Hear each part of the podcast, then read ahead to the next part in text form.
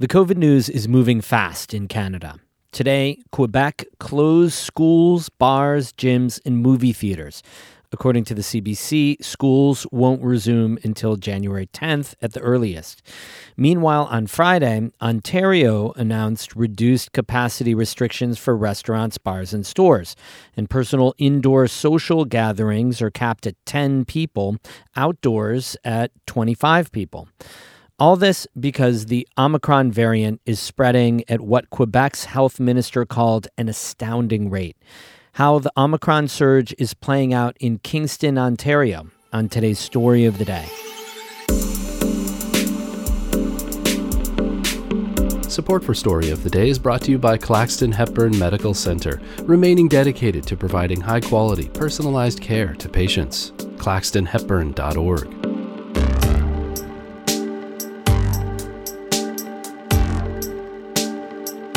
Hey, I'm David Sommerstein. It's Monday, December 20th. First up, New York's public universities have a new leader. SUNY Oswego President Deborah Stanley was named interim chancellor of the state's sprawling university system. The SUNY Board of Trustees named Stanley to the job following the resignation of Cuomo era appointee Jim Malatras. Malatras resigned under pressure after an attorney general investigation revealed he had advocated trying to discredit one of Andrew Cuomo's accusers of sexual misconduct. Stanley will take over as chancellor in January after 25 years in charge of SUNY Oswego. She'll oversee the SUNY system's 64 campuses and roughly 400,000 students. The Board of Trustees says it will begin a worldwide search for a permanent chancellor in January. And longtime Adirondack local government leader Fred Monroe died last Friday. He was 76 years old. Monroe was supervisor of the town of Chester for 24 years and was the chairman of Warren County's Board of Supervisors from 2008 to 2010. He was known across the Adirondack Park as a fierce advocate for landowners' rights and led the Adirondack Local Government Review Board from 2008 to 2015. Monroe argued that the Adirondack Park Agency had overstepped its legal authority in regulating land management in the Adirondacks. In a statement, current Warren County Board of Supervisors Chairwoman Rachel Seeber said Fred Monroe's legacy in the town of Chester, Warren County, and around the Adirondacks will not be surpassed.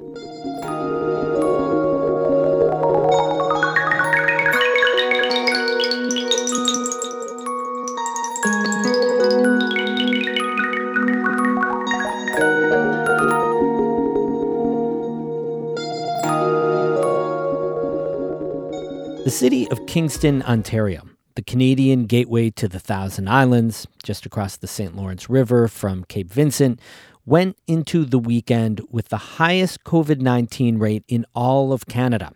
Some citizen groups are calling for a full blown lockdown. I spoke with Bridget Goulem, a reporter with the Kingston Whig Standard newspaper, about the situation. I, I think it's been so fast.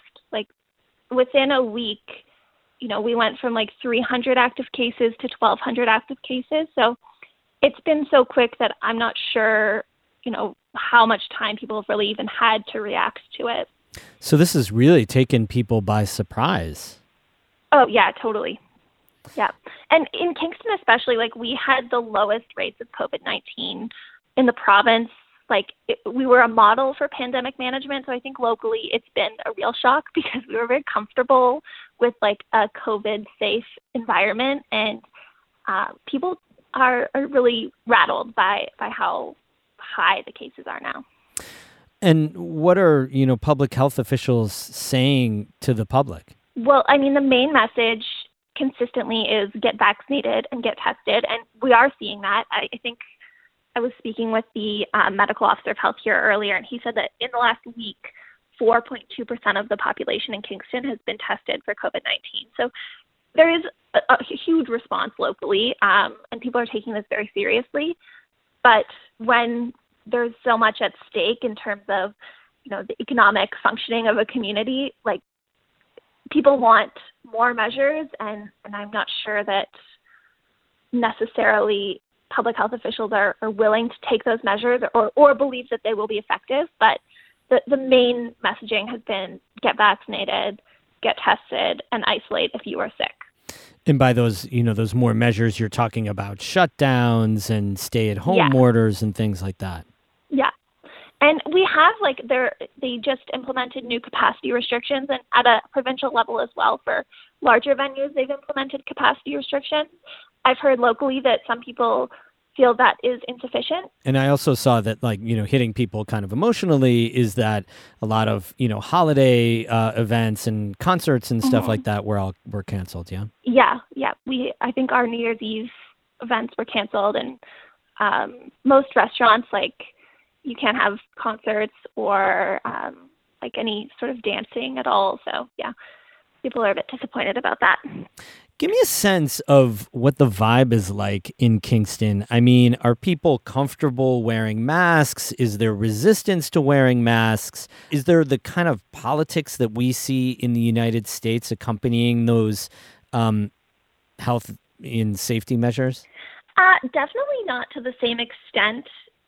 Uh, There's not really the same extent of politics around those measures here in Canada.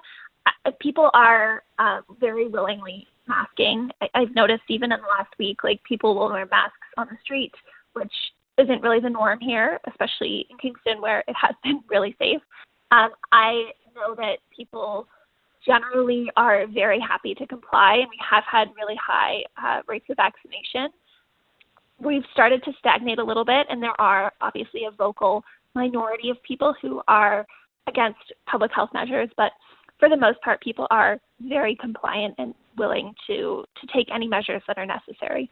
hmm And yet, still, you know, you have these really, really high rates, which you know says a lot about, I suppose, about Omicron and its uh, you know potential for spreading quickly.